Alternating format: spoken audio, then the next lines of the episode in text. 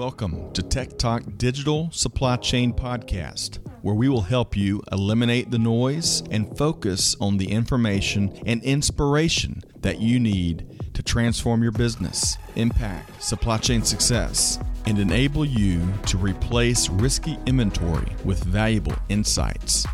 Join your Tech Talk host, Karin Bursa, the 2020 Supply Chain Pro to Know of the Year.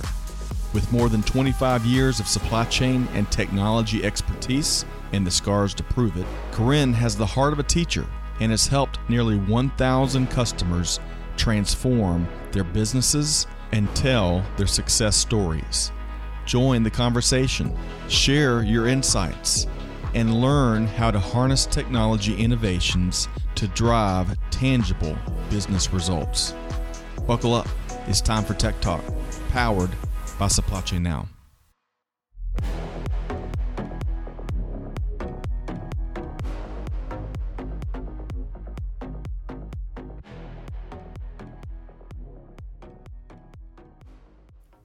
Hey there, Scott. How are you today? Fantastic, Karin. Great to be back with you here. Tech Talk version of Supply Chain Now Live. How are you doing? I'm doing great. I want to welcome all of our supply chain movers and shakers to the conversation today as well. And uh, it's always a thrill to be here in a live stream where we get to actually hear from our community members and get their perspective on a number of things as well. Absolutely. They always bring it, bring their A game, bring their Atlanta Hawks game uh, to the screen today. that was quite a comeback last night. So that uh, we're, we're still everybody uh, here in the Atlanta marketplace. I think um, are, are, still living off of uh, that last couple of minutes of the game, coming behind. What was it? Twenty five points, twenty three points. But who's 26. counting? Okay. and, you know, other than soccer, uh, it, it's it's good to see Atlanta teams come back from from those tremendous or, or, or close it out, and then we still yep. got you know it's a three to two lead. So you still got to we got to win that one more game to really win the series against a really talented Sixers team. But hey, I digress. You, you might tell Hawks is kind of front and center for me here this morning. Yeah, sports in general is always kind of front and center for you. And you are number one fan of all of our Atlanta teams. So we, we love that about you. But you know, Scott, one of the things is life seems to be returning to more normal kind of cadence, more normal engagement. I told you that um, I had my first business trip last week, my first out of state business trip last week. So planes, trains, automobiles, Ubers, conference rooms packed with 15 or more people in them. And it felt strange. I mean, it had been 14, almost 15 months since I'd been on a business trip, which is the longest I've gone in 20 plus years and it was surreal at times to to be in in 3D with a room full of people and just how much that kind of filled my soul. I got to tell you, it was great to see. The airport was busy. Um, my plane was packed in both directions. So other than having to wear a mask from the time you drop your car to get on the plane, on the plane, you know, until I got to the hotel. Uh, so that was probably a good six and a half hours with a mask on the whole time a little like Darth Vader, you know, after a while. So, but but everything, you know, all all of the TSA, everybody working at the airports, really working hard to uh, to make it a good experience for our travelers.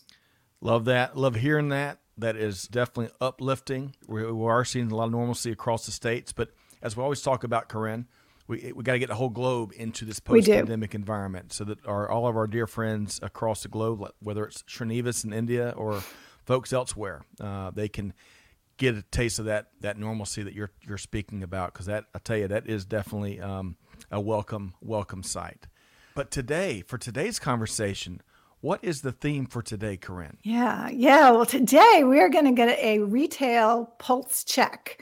So, what's going on with retail? I think we all know that retail in general has just been hit really hard throughout the pandemic. Um, and of course, when retail gets hit, all of the suppliers to retail get hit in the mix. But we're seeing some interesting things. You know, Scott, I was out doing a little Father's Day shopping. So, reminder to our audience Father's Day is, is coming up this weekend. Make sure you at least get a card um, or give a call to your favorite father um, or fathers plural and let them know how much you care about them. But I was out shopping, which I haven't done a lot of in person shopping recently, but I was shocked at how many people were shopping and the right. bags they were carrying. I mean, people are buying.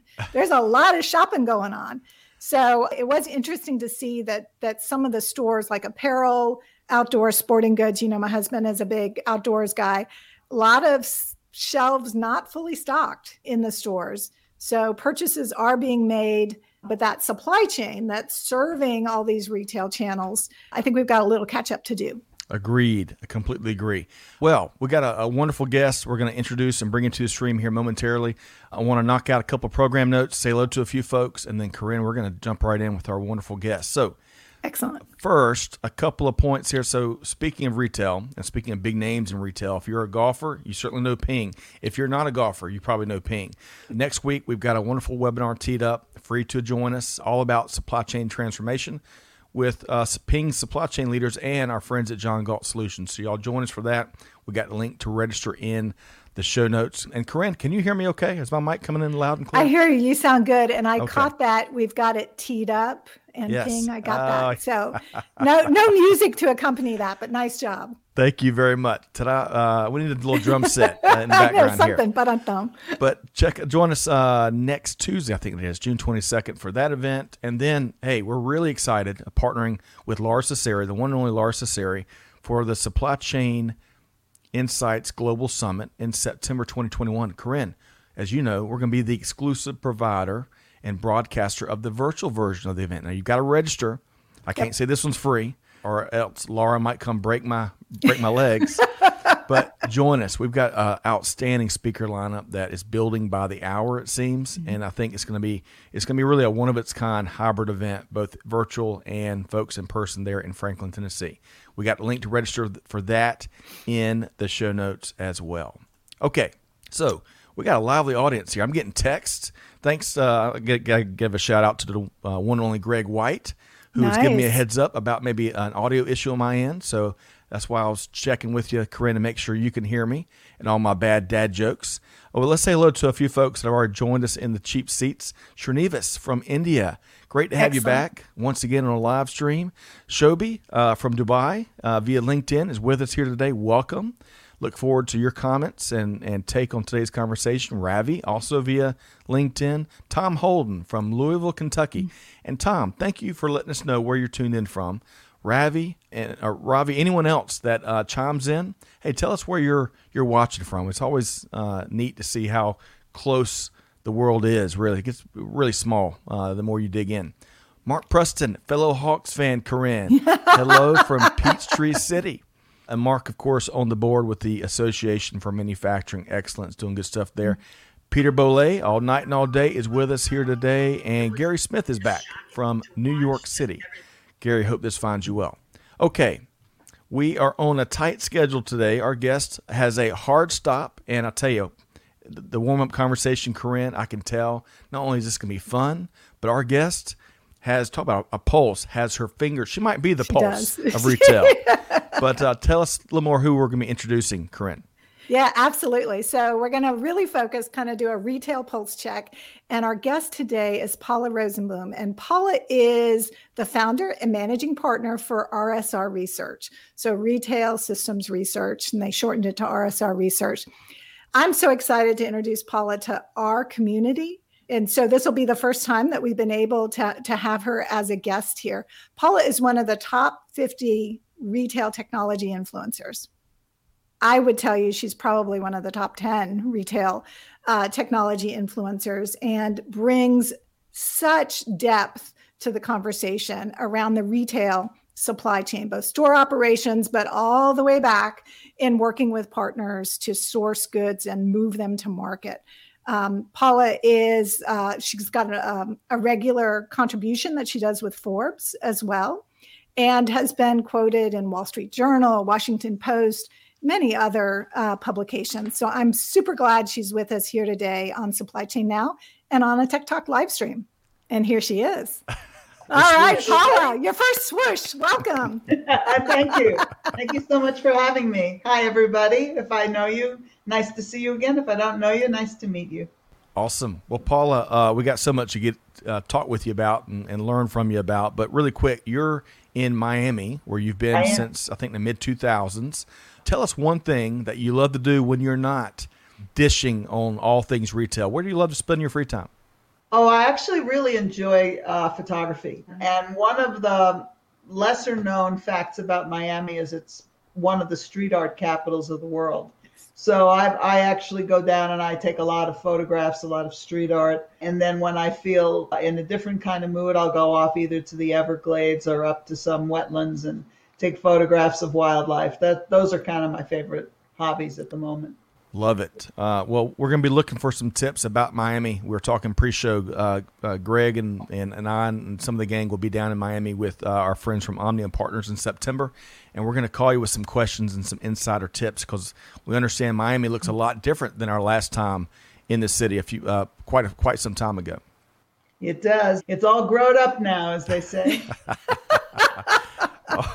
all right. So, Karin where are we going to start the conversation with Paula today?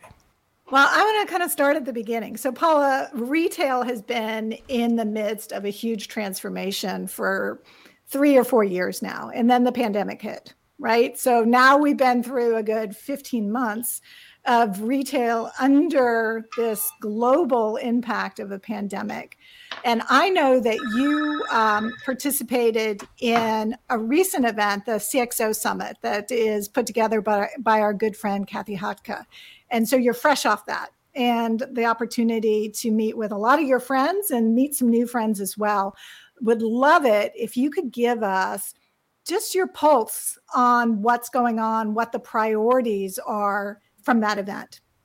Sure. The, the mood was very upbeat. It was totally enjoyable for me to nice. to actually connect and talk to retailers in a in a, a a comfortable environment. Normally, when I go to physical conferences, I tend to be cloistered over by a table, and I don't. I actually networked more on the virtual conference than I than I do in in general conferences. I mean, there was obviously the sense of minds blown. You know, look what's yep. just what's just happened. Spent a fair amount of time talking about the workforce and what's the future of work from home versus work at mm-hmm. the office and mutual advantages. It was a lot of uh, CIOs, a lot of CISOs, marketing folks. It was a good group of people, and we really quite enjoyed ourselves. Wonderful. You know, retail is fascinating. It was fascinating before the pandemic, and it certainly is even more intriguing now there's a ton, you know, part of the silver lining here is all the innovation that's taking place and how it's also accelerated uh, digital transformation and uh, in, in many cases it has improved the customer experience. You see a lot of organizations getting much more serious about that and acting on that. But anything, any other takeaways? Sounds like it was a great event you were at. Any other key takeaways before we, we move on? I mean, there's no doubt, and this is thematic both at the CXO summit and in everything else, that COVID was the great accelerant and so, so trends that were nascent before before the, the pandemic yep.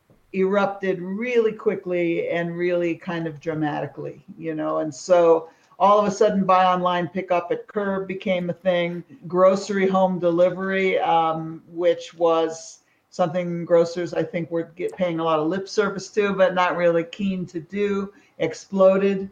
There was just a lot that was the biggest thing was the accelerant. And the next phase is to catch up technologically because with some exceptions like for example walmart and target had spent a couple of years preparing for this.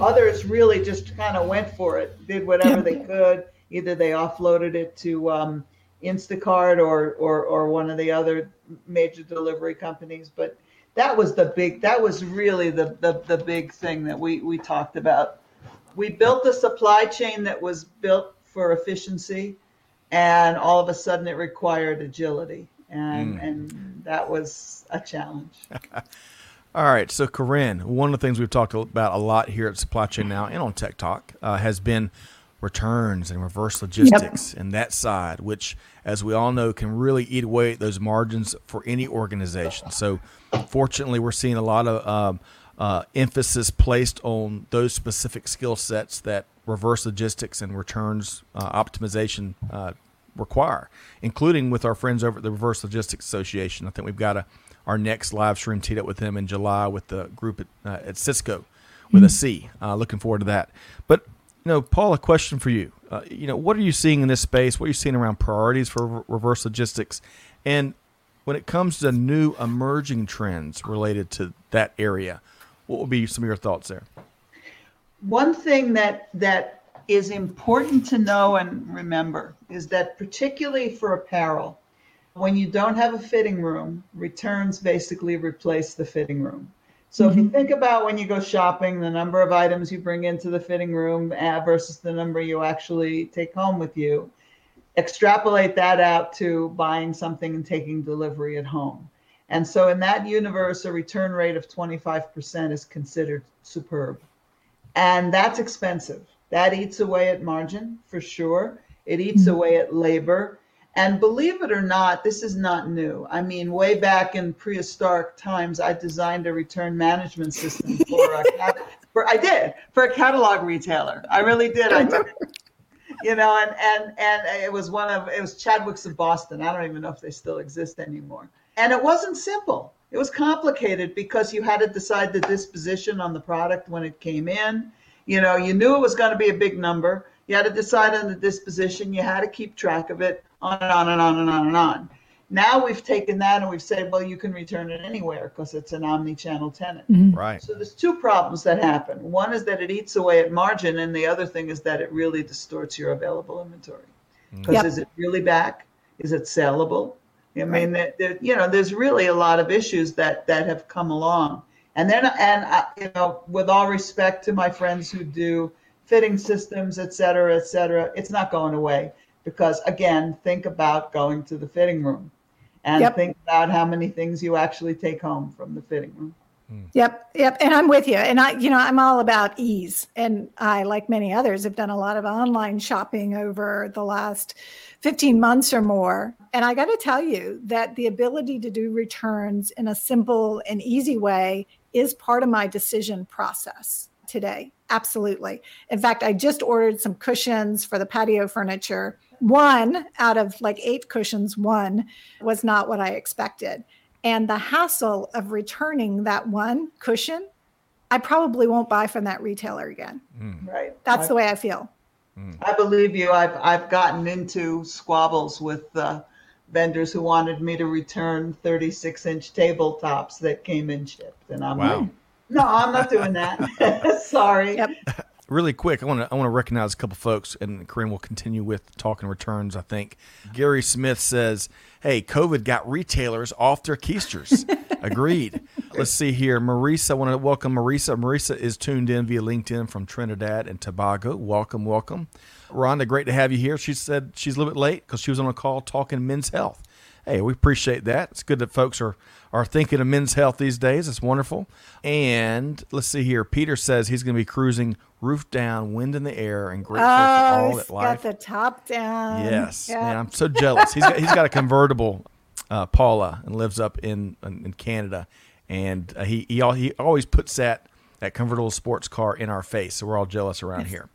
Okay. I have one too. It's just this is the time of the year the top goes up. I was going to say it's probably getting too hot now in Miami yeah. for uh, for the top to be down.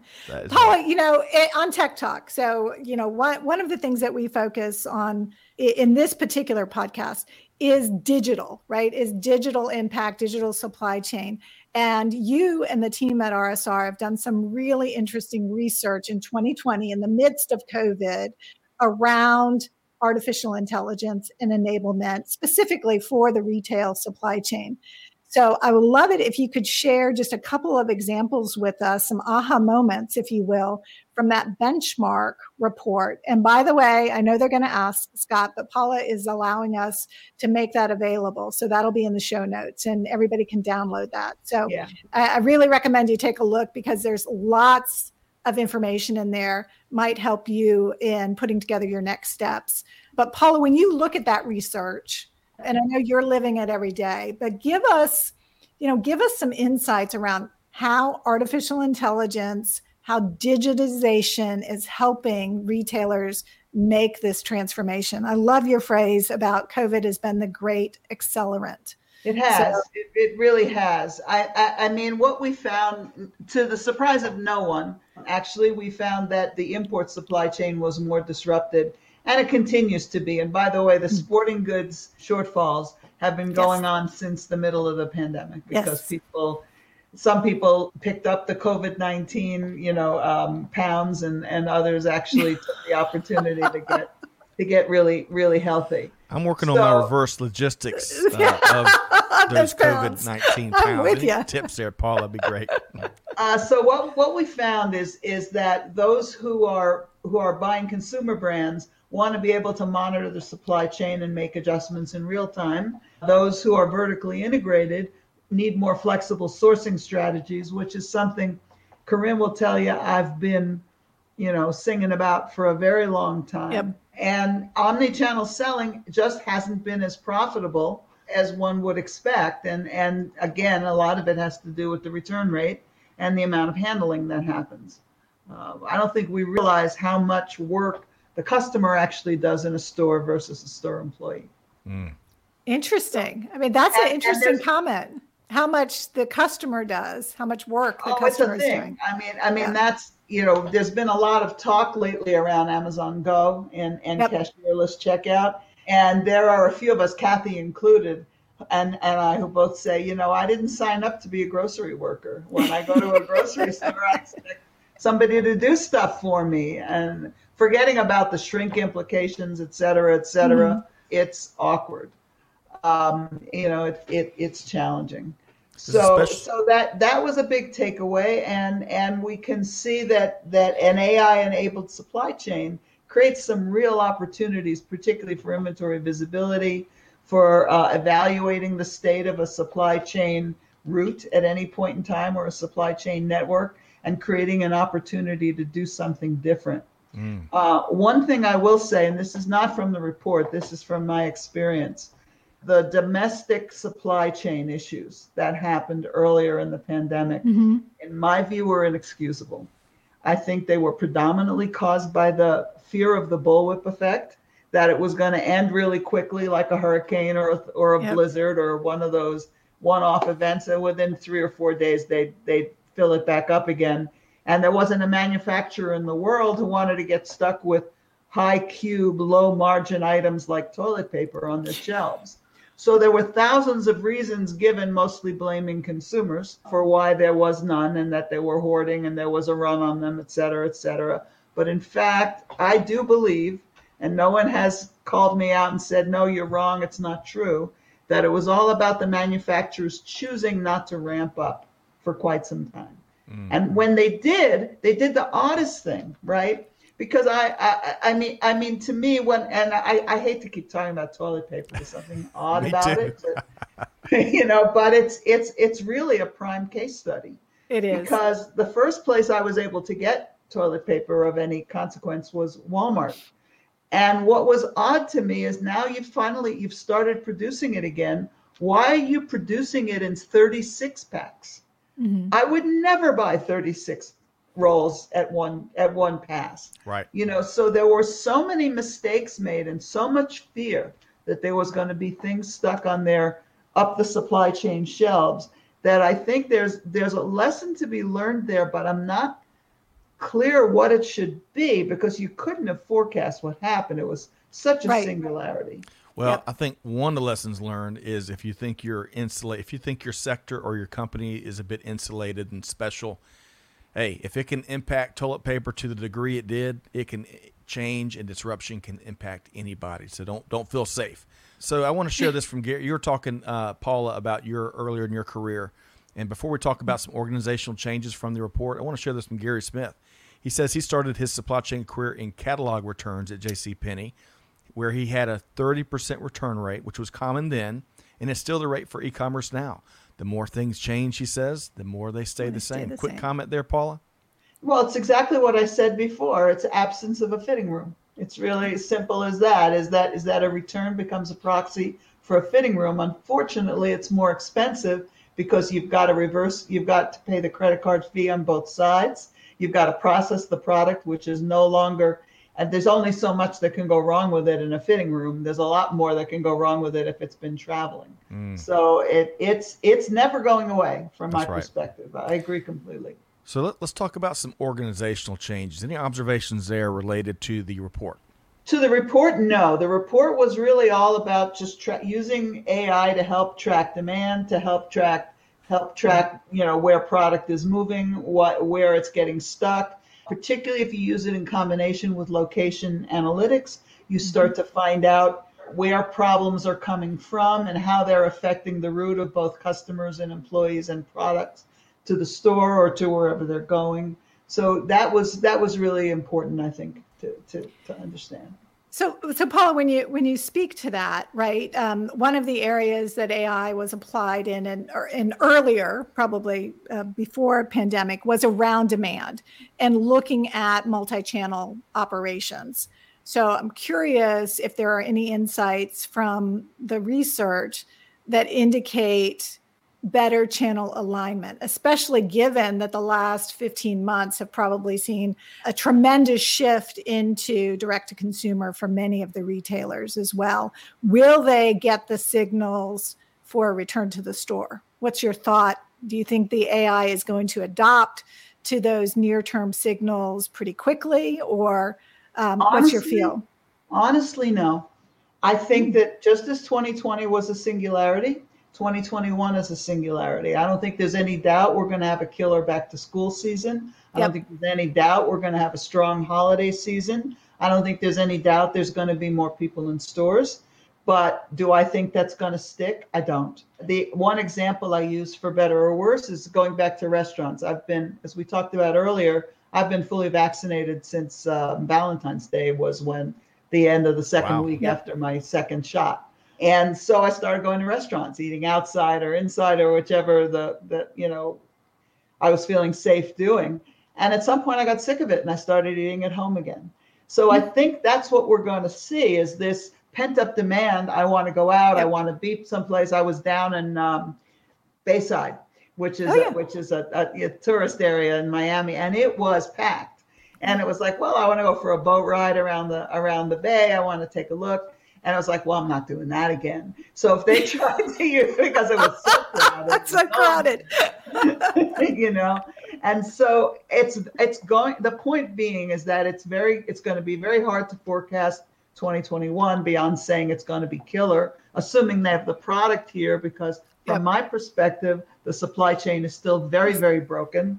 I it have is. friends who live out in LA who tell me they see the ships floating around offshore on that tour, interestingly enough, that I took out of um, out of at Bayside, we passed the the port of Miami, and there were mm-hmm. very few container ships there because because they're not Route. picking the yep. alternative routes. But the ones that were there, you would think in this environment they'd be working 24 seven.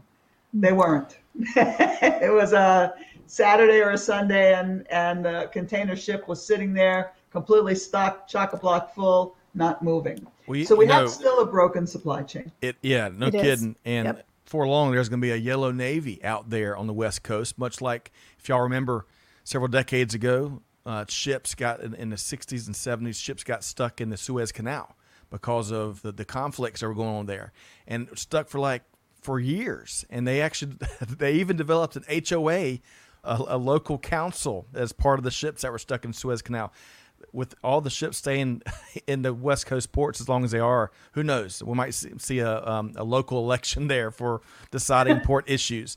But I want to share a couple quick comments here. Got some good ones. It starts with AA loves your analogy, Paula, about the bullwhip effect mm. ending as quickly as the hurricane. Loves the concept and the analogy. Uh, Kadar, Kader, if I got that wrong, I apology. Uh, my apologies. Great insight, Paula. 30% return rate is a proxy for the fitting room. It's never going away. Excellent point. Great call out there, Kadar. Thanks for joining us here today. And Peter is a long comment here, and I'm gonna, I'm not going to cover Paul up there, but but he's talking about how how you're right on point, and evidently he went on a rant on a separate live stream, and and it looks like you've given him some new ammunition, Paula, which is good. It's dangerous out. with Peter Bolle.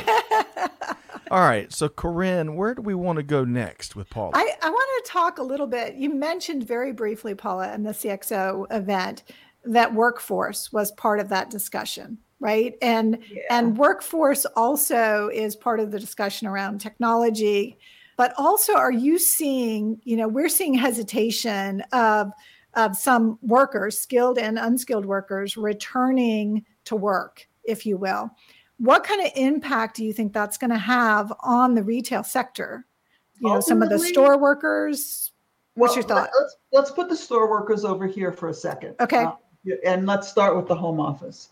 There's no doubt that work is the nature of work is not going to ever be the way it was. And that's actually going to drive profitability for retailers. What what came out at the CXO summit and what actually I'm sorry I didn't write more about it because now everyone's picked up on the concept, which is that there's going to be a lot of people who've decided, hey, this is pretty cool. I can live where I want. I don't have to be stuck in a little box and I can get my work done. And the only thing I'm missing is that I can't turn to the guy standing next to me and say, hey, or sitting next to me and say, hey, how do I do that?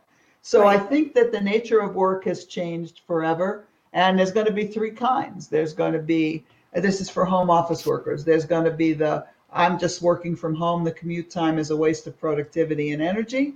There's the, I'll go in a couple days a week so that I don't go crazy just being here with my kids and checking up with, you know, anything new that's happening. And then finally, I can't be here anymore. I want to go back to work. You know, and I think we're going to see a combination, and retailers are going to be happy to oblige. Mm. With regard to the stores, I think Walmart has really set the tone. And part of that is good, and part of it is not so good. Uh, the good part is that they've absolutely acknowledged and recognized their employees and given them bonuses and raised their money, recognized that they're frontline employees, which was, I think, hard for them to swallow. On the flip side, the store profit model is what it is, right? You can't Yep. change it. It's it's built on a, a set of assumptions, you know, of here's the profit side, here's the expense here's the revenue side, here's the expense side. And payroll expense is already the second highest expense after real estate that you could have. So the challenge becomes how do I keep stores profitable, right? And and, and so Walmart's trying to self checkout because they have absolutely been better to their employees. Everything I was reading on social media today is saying uh, that's not being met by a warm response at all. Mm.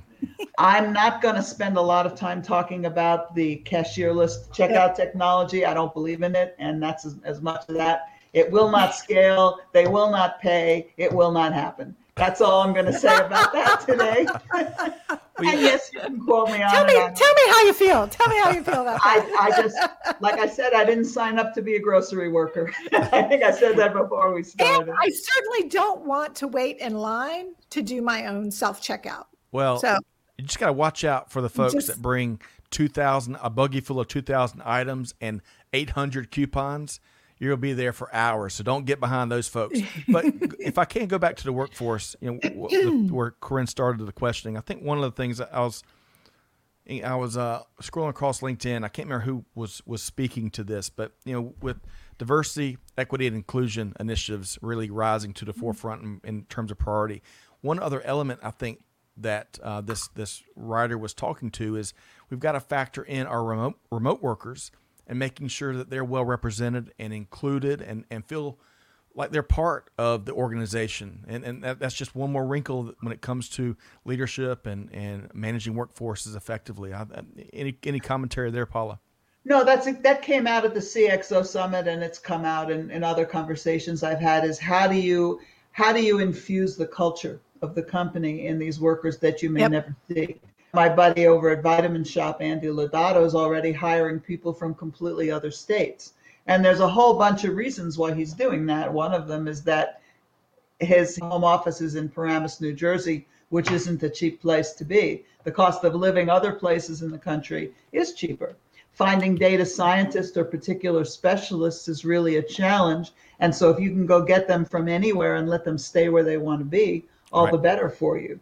The challenge is how do you inculcate these people with values? And and I think if you look at the trade-off between flying people in a few times a year versus versus having building office space, maintaining the office space, cleaning the office space, it still works out to a plus.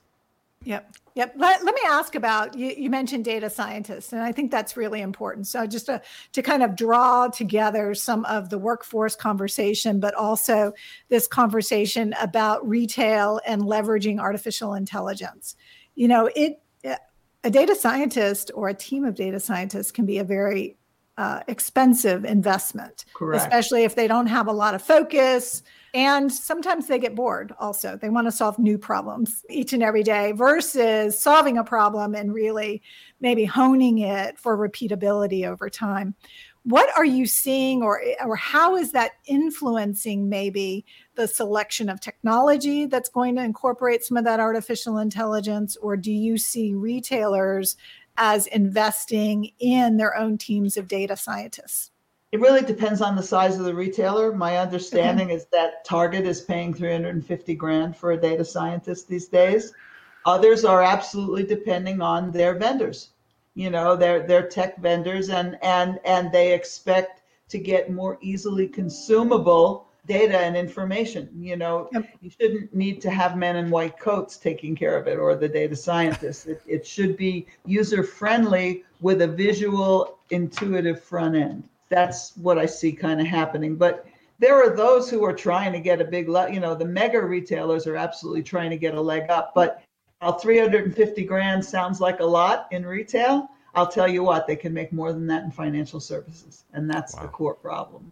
Yep. Wow. Yep. And, sure. and, I hear that in a lot of different supply chain disciplines as well, right? That that once uh, those teams get some, you know, some good results from the time investment and talent investment, it's hard to keep that data science team engaged because mm. they get pulled away for other opportunities in other industries as well. Mm. Yeah, and that's um, real. And and re- retailers can't compete on a dollar basis. It's absolutely on the vendors. There's no mm. doubt in my mind it's on the vendors to create easily consumable analytics. Yep. Pa- Paula, we're going to have to have you back for part two. Uh, there's so much that we want to uh, talk with you about. I know we're kind of approaching your your uh, hard stop. I want to share a couple quick comments. Luz Maria is with us via LinkedIn. Uh, appreciate that feedback, and she is from Peru. So welcome. Mm. Thanks for tuning in from Peru. Uh, Maria is tuned in from Philippines. Welcome. Thanks for being here, part of the conversation. And a couple folks are commenting that cashierless checkout line. I think we've got everybody's attention. Gary says maybe retailers should offer a discount for self checkout. I like that. And Rhonda says we got to pack our patience for self checkout. Amen to that. One quick mm-hmm. question from Rhonda. Uh, she's talking about how open and available commercial spaces are being uh, reutilized as uh, distribution centers, return centers, fulfillment centers, you name it. Any comments there, uh, Paul, on what you're seeing? I don't see a big future for dark stores if that's if that's mm-hmm. what the mm-hmm. question was meant to be. Um, first of all, you know, a, a commercial real estate costs X amount per square foot, and distribution center square foot costs X divided by four. Uh, yeah, I'm sorry, uh, industrial real uh, real estate costs X divided by four. So that's one reason uh, I don't see it happening. Um, what I do see happening is retailers again focusing on, and Home Depot's already done this, I believe, starting to open more local distribution centers so that they can respond more quickly to needs and clusters of stores. I mean, Walmart has been at an advantage because its stores are so bloody big that they can pull from anywhere once once they're in a place. But others have to think about where am I going to store it's kind of like when I used to be in the shoe business. We used to store shoes in the Midwest in November because we knew it was going to snow somewhere and we wanted to have boots available for, for, for, that place, yep. like that. Yep. Yep, absolutely. I, I, do think that the retail layout of a lot of stores is going to change. So whether it's because of self checkout or you know trying to create some destination brands or some reasons to actually come into the store and shop. Is you know is bringing a little bit of entertainment into some retail formats as well.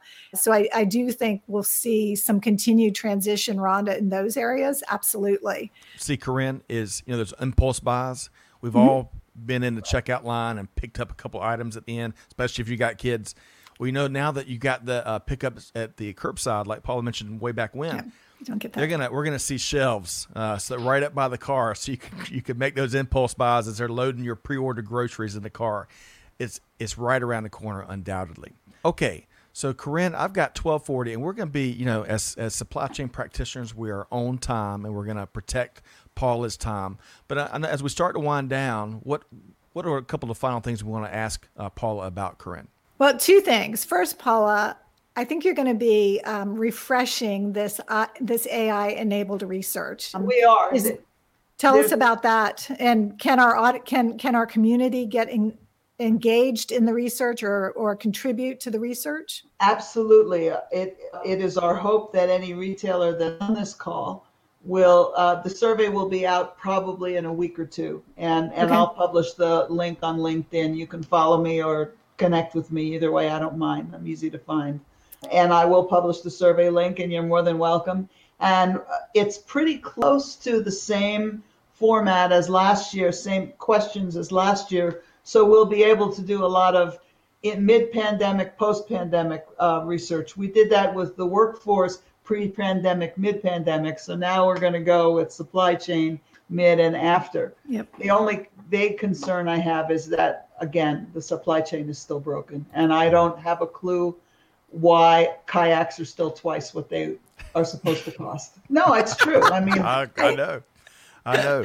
Don't that, get me started on the kayak thing. You know, toilet paper and kayak are two hot buttons for me right now. So. Don't get us started.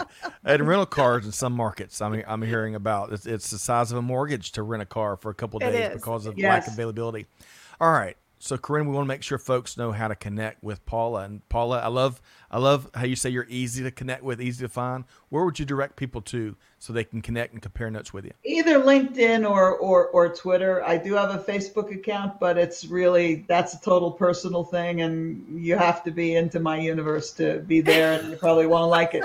Um, as opposed to there's RSR, which is my company. We have an account on Twitter there's um, thank you, Gary. That's very kind. There's my personal account on on on both Twitter and LinkedIn. Uh, I think the one on LinkedIn is I think they're both called RSR analysts, so you can get things from my whole company, mm. which I think would be really important. And again, my name is my name, and you just Google me. I don't think there's too many of me, so if you just search on me, you'll find me you are an no. I meant name wise. I didn't. but but we'll put we'll put Paula's uh, LinkedIn link in the show notes also if that helps any of our listeners uh, just to connect with her and start following some of the research that um, that RSR is doing around not just retail, but the supply chain that feeds retail as well. So, Paula, what I would ask of you, I know we just got a couple of minutes left before we swoosh you out so you can get on to your next commitment, but what final piece of advice do you have for our audience today? You know, it's funny because for years I've been telling retailers avoid gut feel when it comes to deciding how much to buy and what to buy. And I've switched around the other way forecasts are not going to be terribly useful. Wait, do you see the shock on my face? Yes. What? well, Tell it's me true. again. I mean, I mean, certainly if you're involved in allocation, whatever you buy, allocate a small amount as you can till you see where things are taking off. I think if you're if you're buying groceries, um, I mean, if you're if you're in the grocery business, um, expect that you'll get a downturn, but don't assume that that'll stick. This year is, a, I'll say it again. Last, the last thing is this year is as much of a singularity as last year was, just a happier one because fewer mm. people are dying, obviously. Mm. Next year, we'll probably start getting back to normal by the spring, I would mm. think. Mm. And okay. that's when forecasts will start becoming very profound. Relevant again. again. Okay, Wonderful. very good. So you guys heard it here first. Spring next year, Paula called it just now, back to normal or back to a more predictable performance. Let's yes. put it that way. Yes. So, uh, Great. Paul, hey, thanks for being with us today and just sharing some of your insights. We will definitely invite you back for part two of this conversation. That's right. Uh, this has been wonderful. Thanks for having me. Thanks, Paula. Thanks so much. Bye bye. Have a good Bye day. Now.